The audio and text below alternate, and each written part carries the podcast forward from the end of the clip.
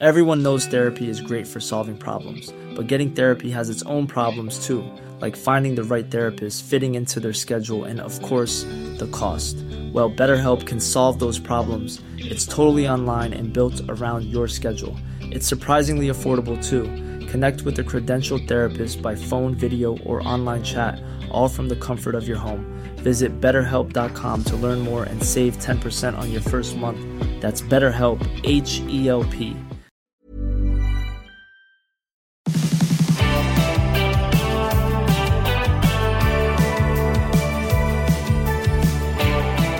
One thing that I'm big on, if you've been a listener for some time, is generosity and not just amassing wealth for me, me, me, you, you, you. I think it's so important as part of our broader financial plan that we factor in some type of generosity and giving in our life.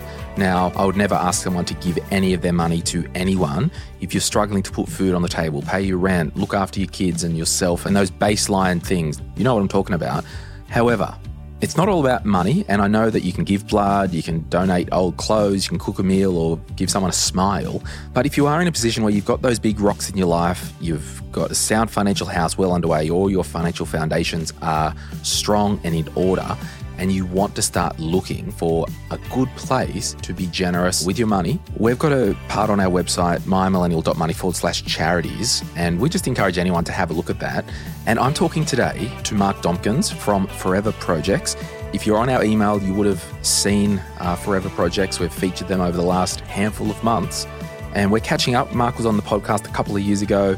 So I just want to swing back around let this episode be an encouragement from Mark's story, an encouragement for you to give in your own life to somebody, to something, be generous, all that stuff. And three, if you are encouraged by what Mark has to say in the work they're doing at Forever Projects, you'll be giving to really fertile soil.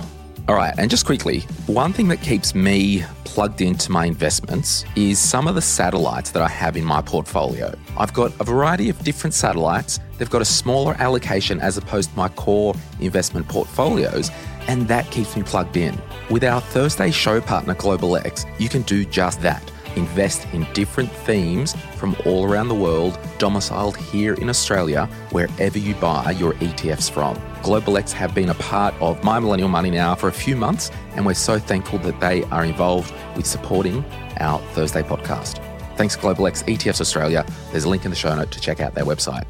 Mark, thanks for joining us back on My Millennial Money today. Are you ready to have a chat about all things Forever projects? I'm ready, mate. Great to be back here with you again, Glen. All right, let's get it on.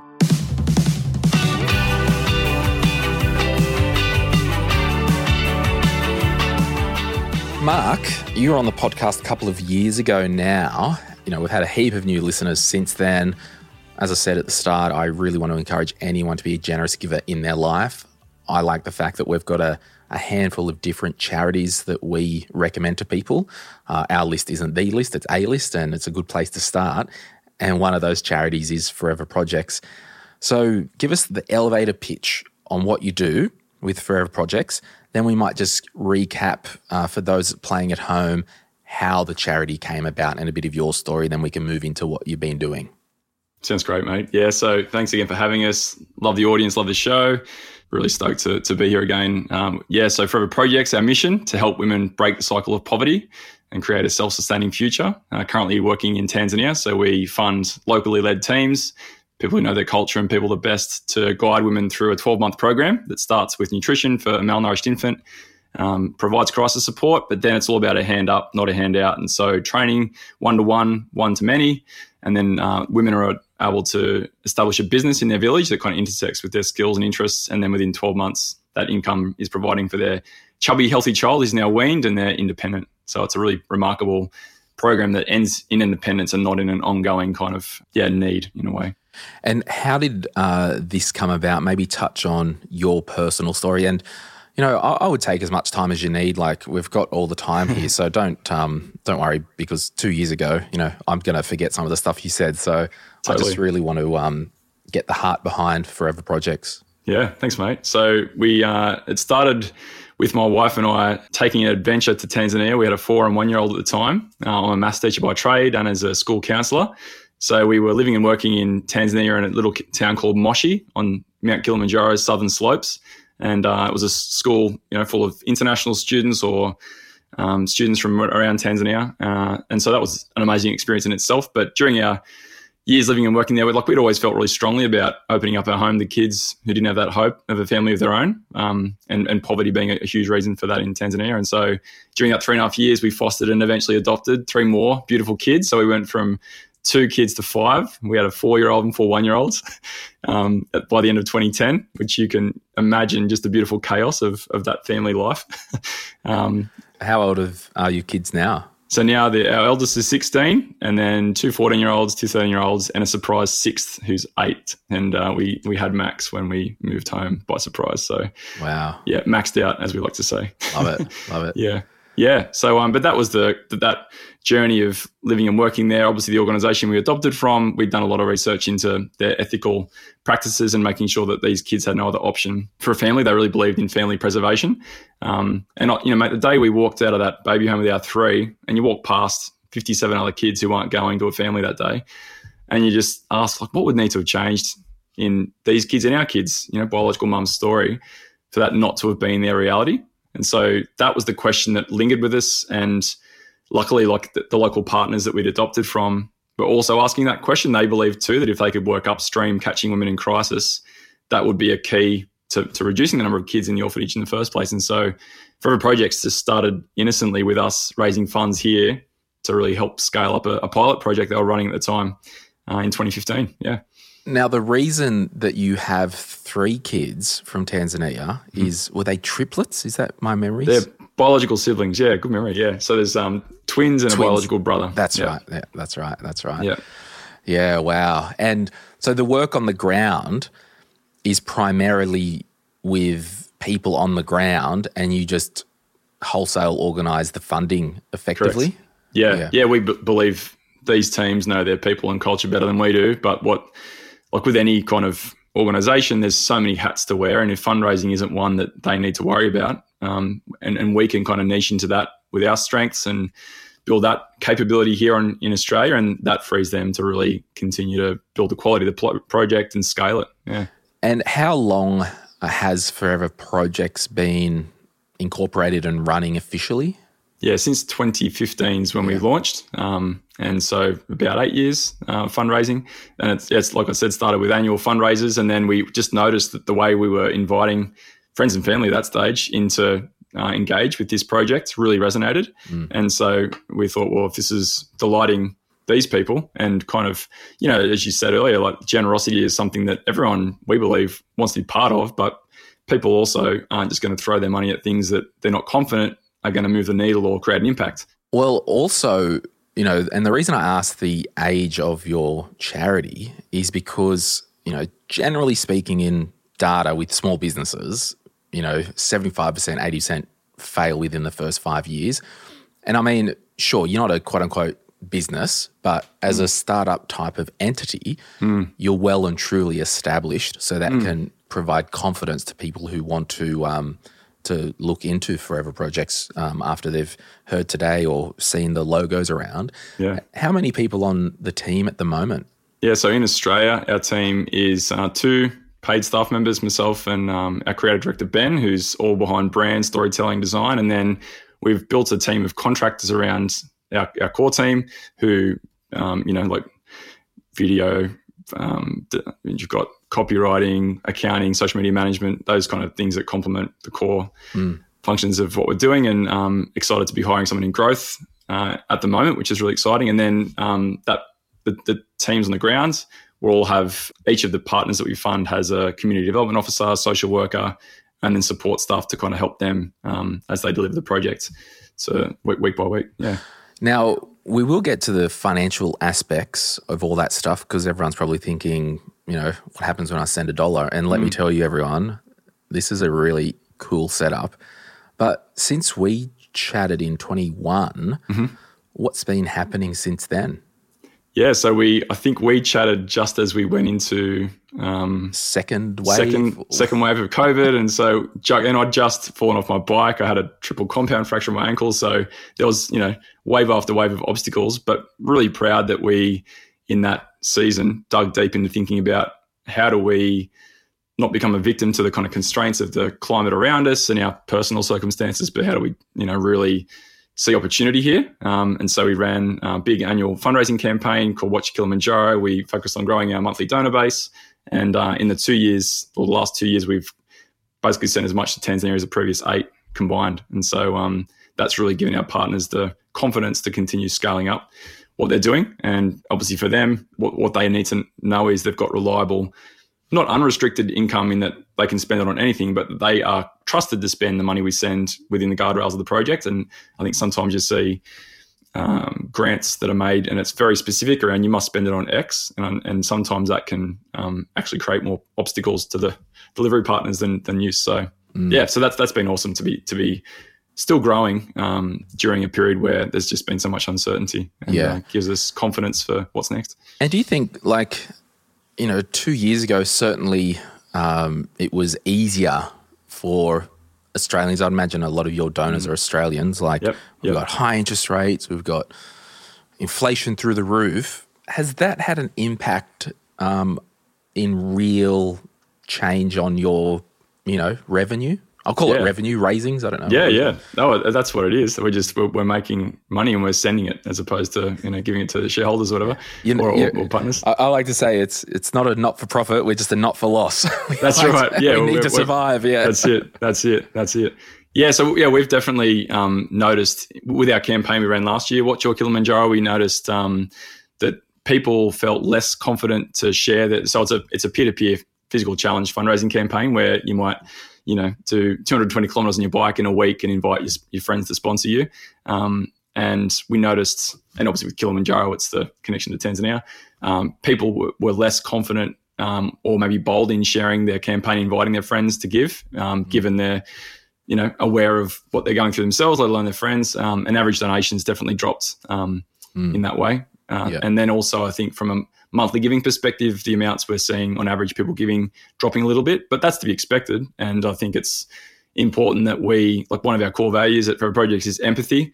So, what's it like to be the other person, whether it's one of the women in our project, our local partners, or our donors? And um, once you see the world the way they do, you might change your, you know, communication with them in a way that's more sensitive. Um, but I think it's not binary, right? It's not like give nothing or give $100 a month. There's all kinds of things in between yeah. that, that people can do. Mm. Yeah.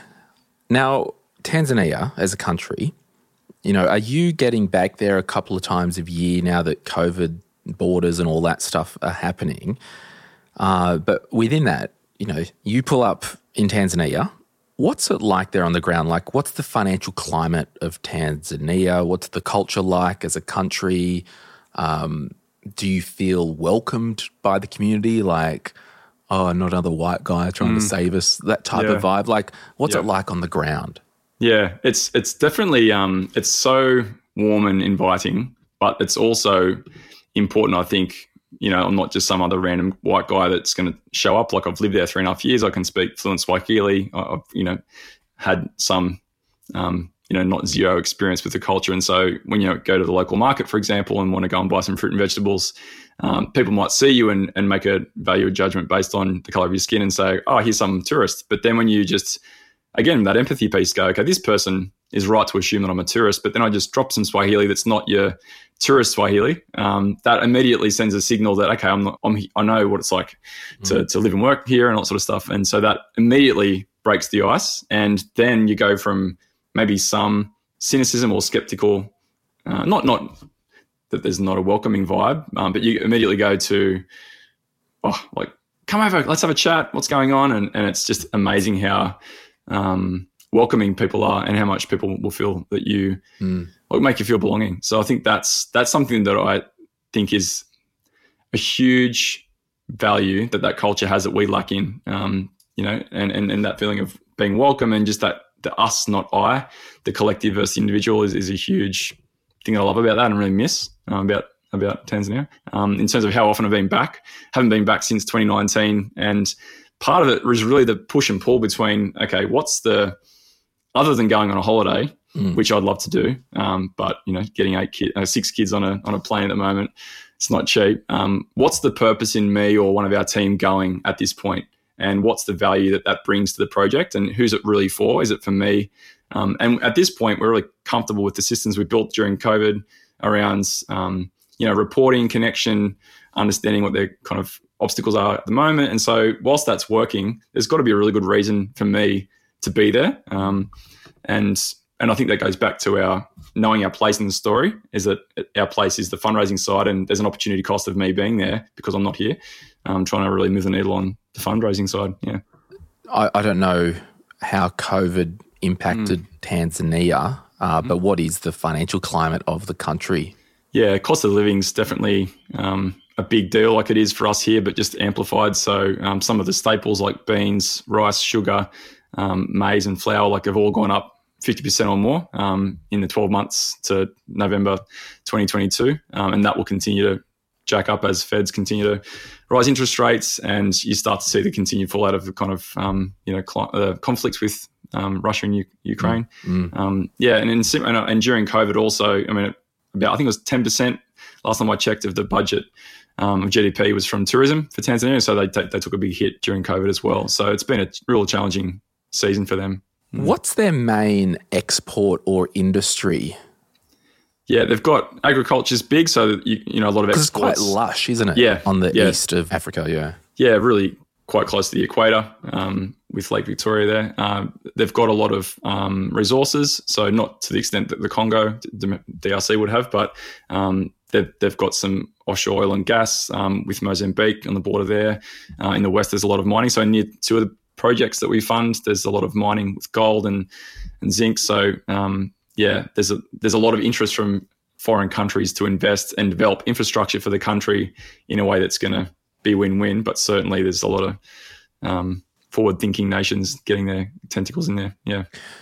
So if we take it back to the work of um, Forever Projects on the ground, if I walked into one of the programs and I saw a mother um, who was maybe pregnant or mother to be rather, um, or just a, a woman in the project who's you know just engaged with Forever Project. Practically, how do we see the work that you're doing, sending the money to the program, and how the program is supporting that mum and that child? Yeah, yeah. Sorry so, if that was sloppy way to say how no, does no. it work.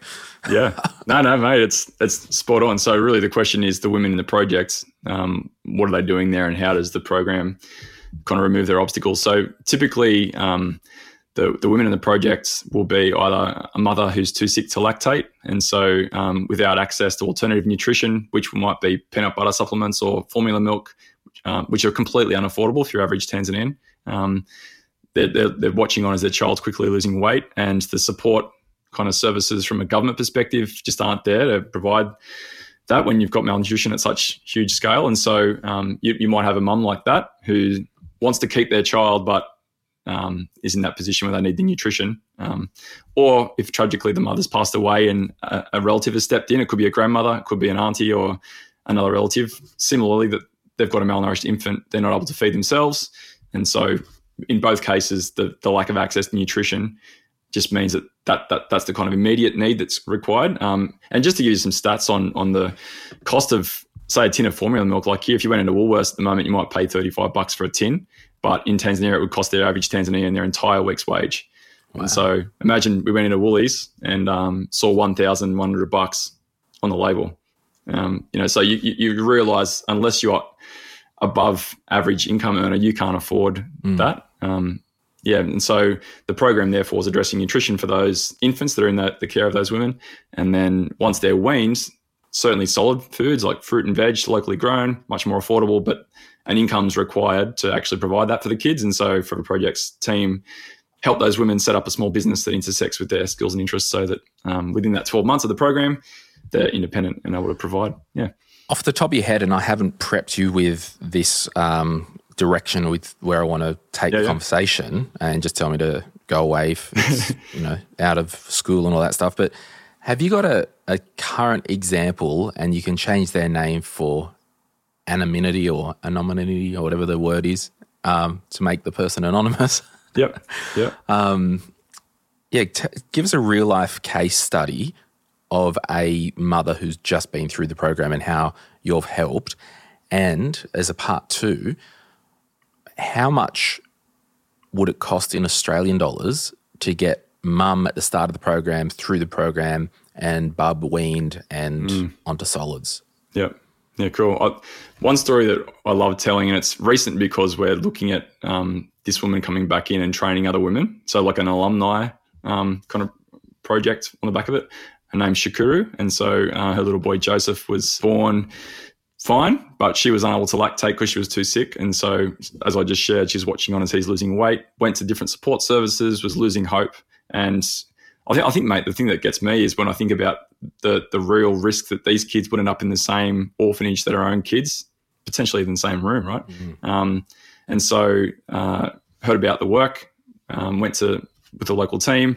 Um, a huge part of the kind of program is the dedicated local staff who will do a really detailed initial assessment and understanding of the circumstances, weighing of the little baby. His name was Joseph, and then um, the program is a week by week cohort of like sixty to seventy women, and so there's the initial meeting, uh, and then each week the um, children away to make sure they're putting on weight. All that data is kind of recorded to ensure that kind of World Health Organization standards are being well and truly met. Uh, and then there's like training of the of the women in the group. So it could be first aid, disease prevention, how to set up a business, and then throughout that process, they'll do a situational kind of analysis of of Shakuru's home, and they identified that she was a great seamstress, but she didn't need the capital to set up a small business, and so um, they provided her with a sewing machine, and she was able to get a bunch of inventory material, and then learn how to kind of create products that people wanted, making enough margin to go out and buy more um, material, raw products. And so I went and um, I've seen her business in action,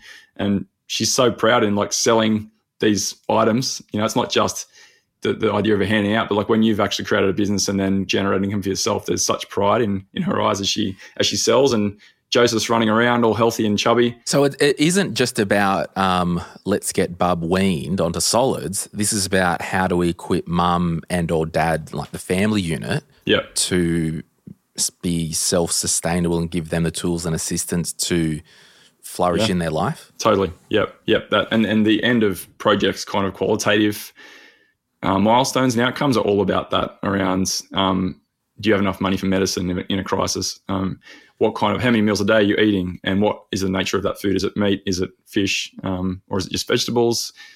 Uh, being able to like you know things around like HIV, AIDS, um, malaria, like an understanding of those key um, just the things that will help them mitigate risk to them returning into poverty um, at the end of that 12 months. Yeah. And and I think I chose Shakuru's story because, like I said, it's what the team is interested in now is going, how do we improve, let the data that we're getting from the project is now being about 1,350 women go through the project and nearly 1,800 babies like Joseph. Mm. And so looking at some of the outcomes in the project, things like how many businesses are successful that are set up, because not all are, and they might need a second capital injection to try something else? Um, what's the kind of, you know, is it four or five X increase in income? And how do we move the needle on that part of what they're doing? So um, they're going to test getting women like Shakuru to come back into the project as alumni and kind of like take apprentices on mm. and see what that does to the success rate of the businesses that women are setting up. Yeah. So, how much in Aussie dollars would it be on average or ish to get a, a pregnant mum through the program with a, a weaned healthy child. Yeah, and just to clarify, she wouldn't be. She may be pregnant with another child, but the, the, women in the project are always there because they have a, a, an infant, and it could be newborn, could be older, but it's it's a it's an infant they can't feed currently. Um, yeah. Okay. Sure. So you you can bring a yeah you can be introduced to the project with a five month old. Yeah. Yep. Yeah. Yeah. And in some, so it's hundred dollars a month for, for twelve months. So twelve hundred Aussie dollars dollars is is enough for the project from nutrition, crisis support, training, business setup to independence. Yeah. So if someone flicked twelve hundred bucks a year, uh, they've got one family unit through a very difficult situation. Yeah. Yeah. yeah. And mate, to, to to throw out to some of your listeners from the first time we went through, it was um, really cool to see some people joining. And, you know, as a founder, I'm super curious about new members of our community. How did they find us? And a number of them said, yeah, we heard you on One Millennial Money. And um, one couple, I won't mention their names, but it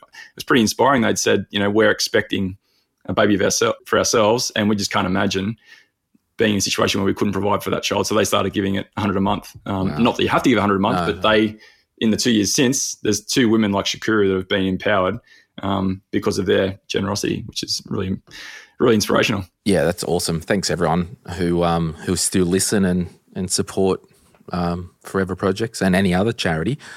For the nurses and the doctors and the butchers and the bakers and the candlestick makers listening, what are the nature of some of the um, medical issues in a young uh, woman's life when starting a family that are happening, but here it just would not happen? Yeah, yep. So obviously malaria, just given the, the climate, um, but malaria shouldn't occur if there's you know, mosquito nets and just a basic understanding of how that works. Um, tuberculosis, HIV, AIDS, um, even just, um, you know, we, we see some women in the project after they receive that initial crisis support and, and a diet that's, you know, even just marginally better than what it was before, the milk returns. And then, um, then it's okay. We have a nutrition source now, the ideal one. Um, what's your sustainable income source. So they're kind of it's not like a one size fits all um, approach. It's it's quite bespoke where each woman's very different and her circumstances are different. And um, yeah, but there's some of the common yeah obstacles that women are facing, and so all of those can or you know more than one can result in that milk not coming. And um, yeah, and and that's the the huge that's the that's the catalyst for the women finding out about the project. Yeah, yeah wow. Hey, we'll take a break. And when we get back, I'm going to turn up the barbecue, turn the grill on, and I'm going to throw Mark on the grill and give him a grilling about the money situation. We'll be back right after this. If you're after personal financial advice, don't get it from a podcast. If you would like help based on your own personal situation, head over to sortyourmoneyout.com. Click Get Help, and we'd be happy to introduce you to one of our trusted advisors. Our panel of advisors, mortgage brokers, and accountants work with clients all over Australia so they can connect with you wherever you are. That's sortyourmoneyout.com and click Get Help. Hey, it's Ryan Reynolds, and I'm here with Keith, co star of my upcoming film, If, only in theaters, May 17th. Do you want to tell people the big news?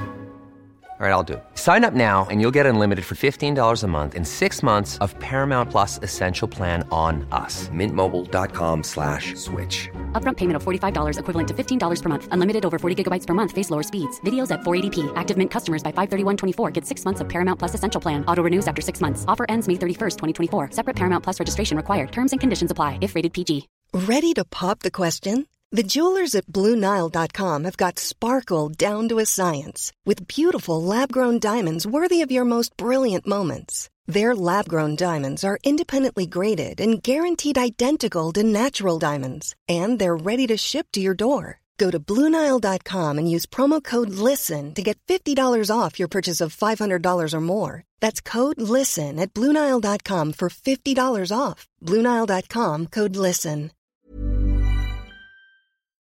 Rightio, we're back. Let's talk the money side. Now, you've got a very, very unique way that people can get involved. Mm-hmm. But before we talk about that very, very unique way, let's talk about, I'll call it governance, corporate governance, or whatever word that you use, quality control on the ground. When you send money over, number one, practically, how do you send the money? Is it through Wise? Is it through Western Union? Is it crypto? Like, how do you physically get the the money over there?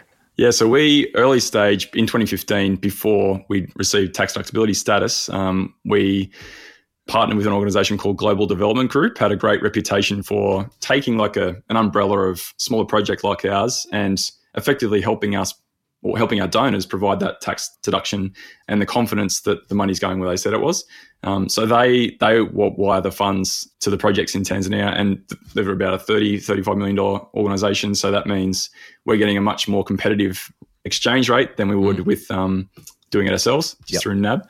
Um, so that's all through them. And then what we noticed actually starting on, we thought maybe initially we'd start with that partnership, and then once we were established, ACNC, all that sort of stuff, take all that on ourselves. But we noticed these guys were fantastic at going, okay, what's the way you're measuring outcomes, not just outputs, like how much formula milk was given out or how many mosquito nets were given out or how many businesses, but what's the outcomes and really helped us work with local teams to set up the measurement framework on impact.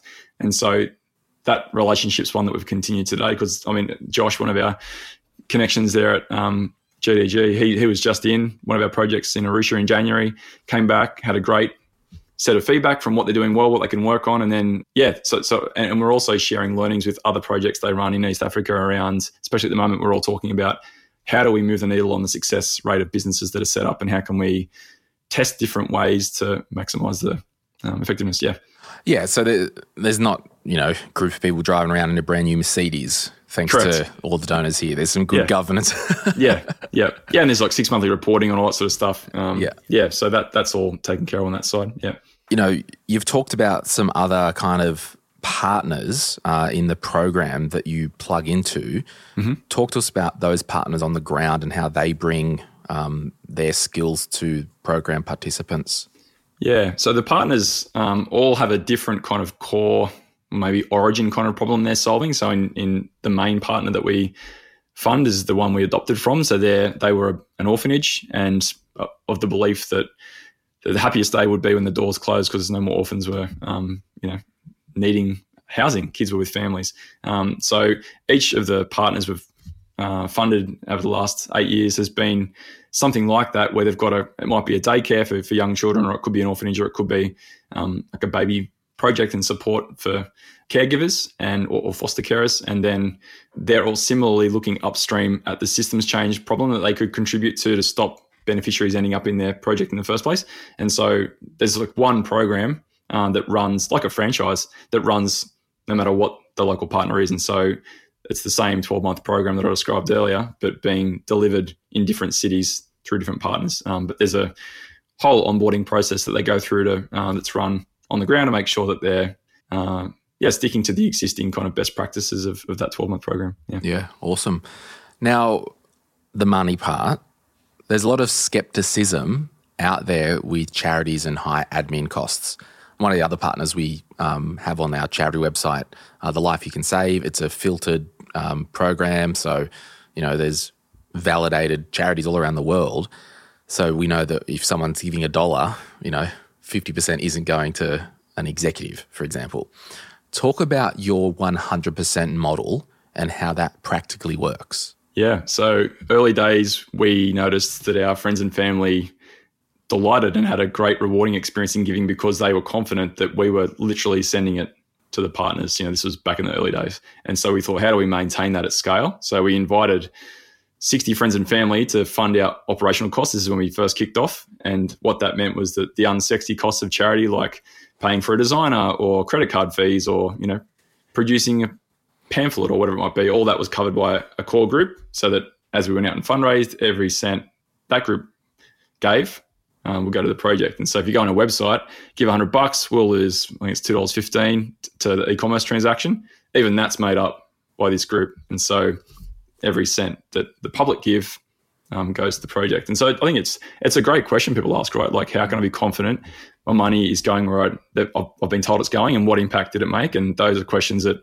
we believe with scale and storytelling and just some decent strategy around business model, um, you can take those questions off the table for people and say, "Yep, we've, we've sorted that out. Yeah, and we'll we'll put a link in the show notes um, to our website. And the first charity that you'll see there is Forever Projects, and there's an awesome video there if you want a visual story of uh, what Mark and the team are doing. But full disclosure, so everyone who's been in the My Millennial Money world for some years um, know that I'm a giver, a financial giver, and I give um, to Forever Projects out of my personal name.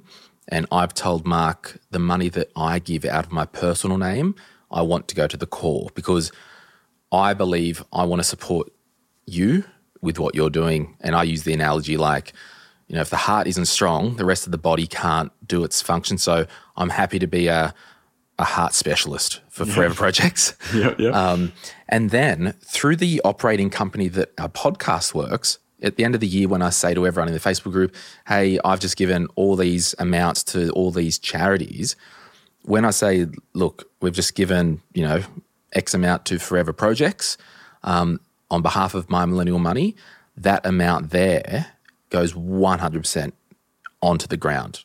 Yeah. So it's a great, I think it's just awesome. If you've got a, a heart for the heart like I do and you really want to support what the team are doing, um, you can be like me and join the core community. Mm-hmm.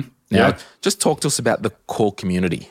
Yeah. So we treat our core community as our, as I said, our beating heart. Our it's almost like our investors. And when people invest, they certainly invest their their capital and money, but um, we also lean on them for support, creativity, strategy. What's in their hands uh, isn't just their money. Um, so you know, you and I have had great chats about the different roles we play. You know, even just before we're recording, we were talking about hiring and all that sort of stuff. So that group provides much more than just um, their money, even though without their money, the business model would fall flat. Mm. Um, yeah, so that group meets annually, and we, uh, as we've scaled, we've identified that there's the initial friends and family kind of group that got that business model started and kind of proved out it could work.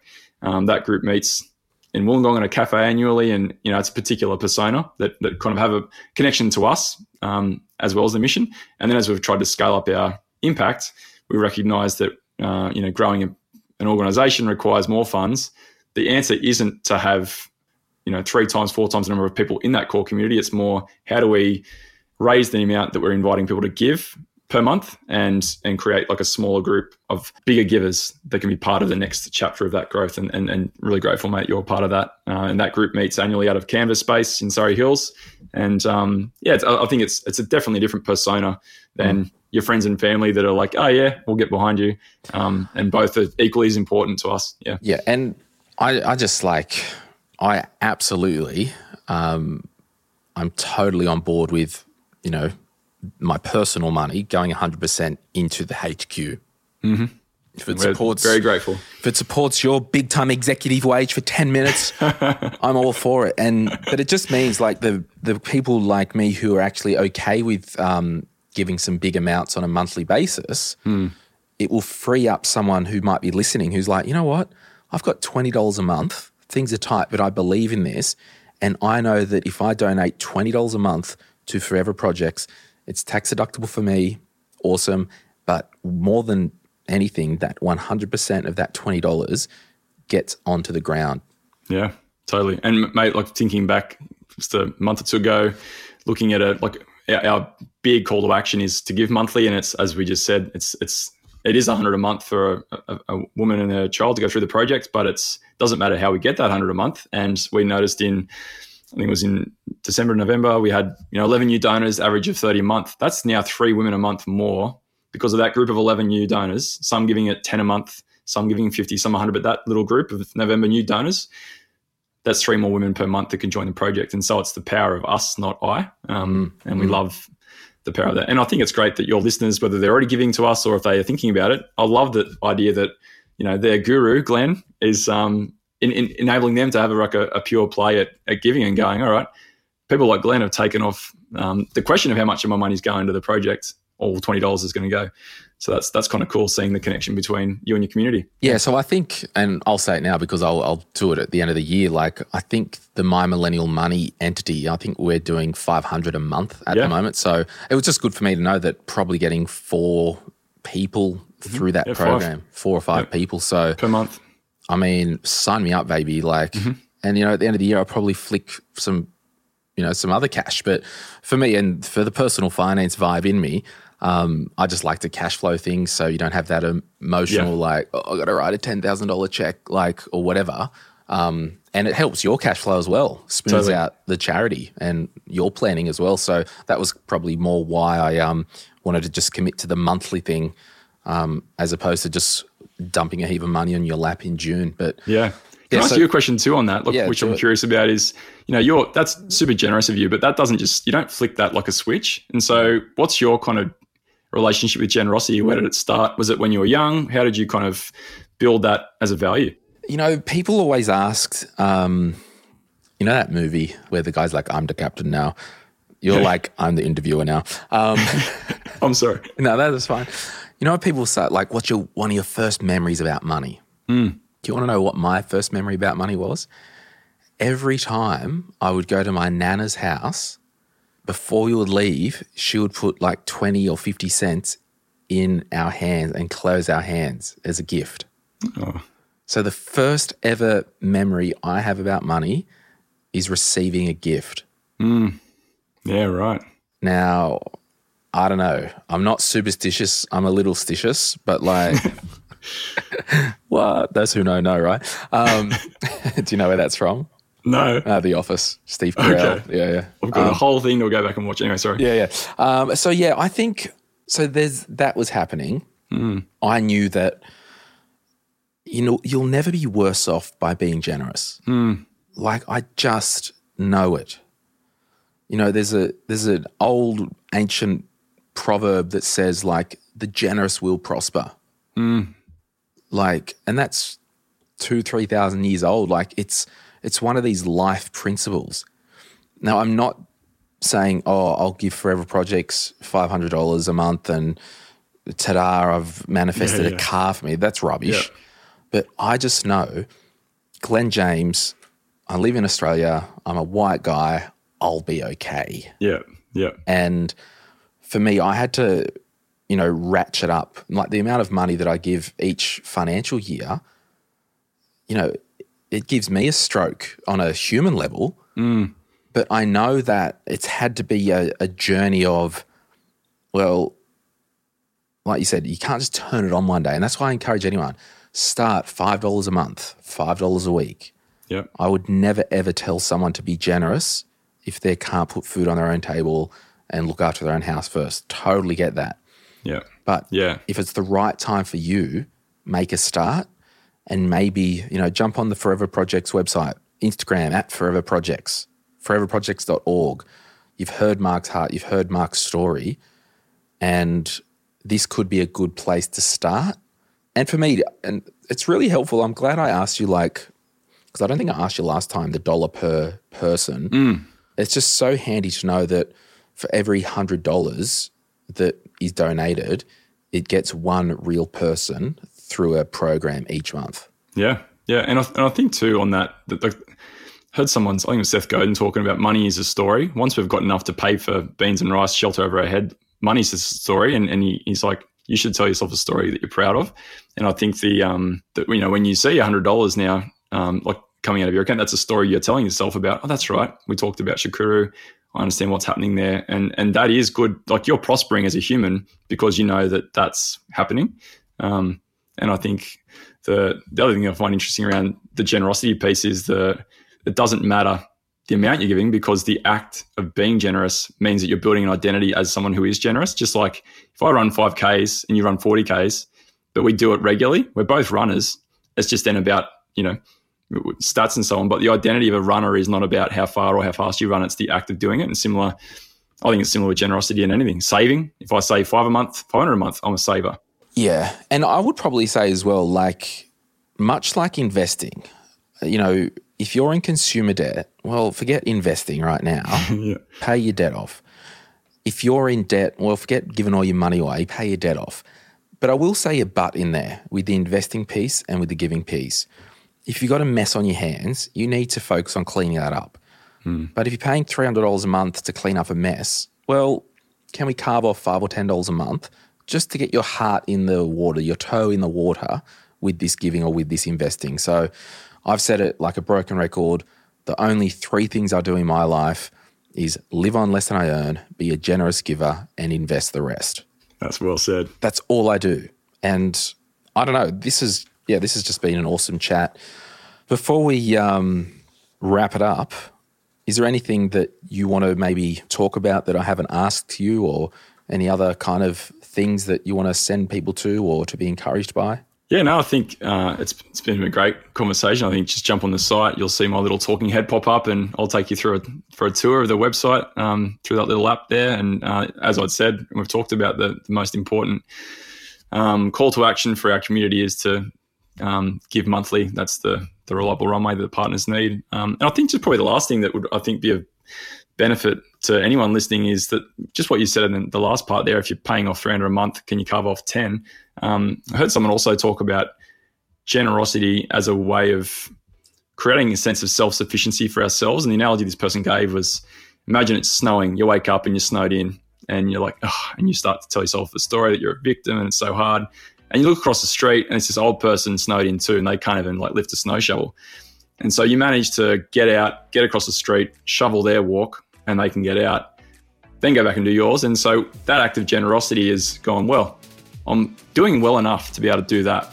And that self sufficiency is super important, especially in an uncertain world at the moment. So I think that the 10 of the 300, um, it's like saying, okay, this is hard, I'm paying off debt, but I've got enough to do that. And, and that might change your experience with life and, and debt and, and kind of the story you're telling yourself. So yeah, it's I can't speak highly enough about giving as, awesome. as you as you do. I think that's why we hit it off. totally.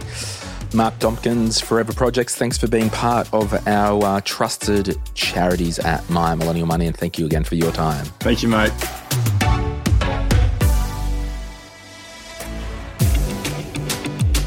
We acknowledge the Awabakal people, traditional custodians of the land on which our studio sits, and pay respects to their elders, past, present, and emerging. We extend that respect to Aboriginal and Torres Strait Islander peoples who may listen to our podcast. My Millennial Money supports a variety of charities, and we encourage you to consider giving as part of your overall financial strategy. If you would like some giving options, or if you're unsure about which charity you can support, head to mymillennial.money forward slash charities for more info. This podcast is for education and entertainment purposes. Any advice is general financial advice only, which does not take into account your objectives, financial situation, or needs. Because of that, you should consider if the advice is appropriate to you and your needs before acting on the information. If you do choose to buy a financial product, read the product disclosure statement, target market determination, and obtain appropriate financial advice tailored to your needs. SYMO Interactive Proprietary Limited, the publisher of the podcast, and Glen James are authorized representatives of Money Sherpa Proprietary Limited, which holds financial services license 451289.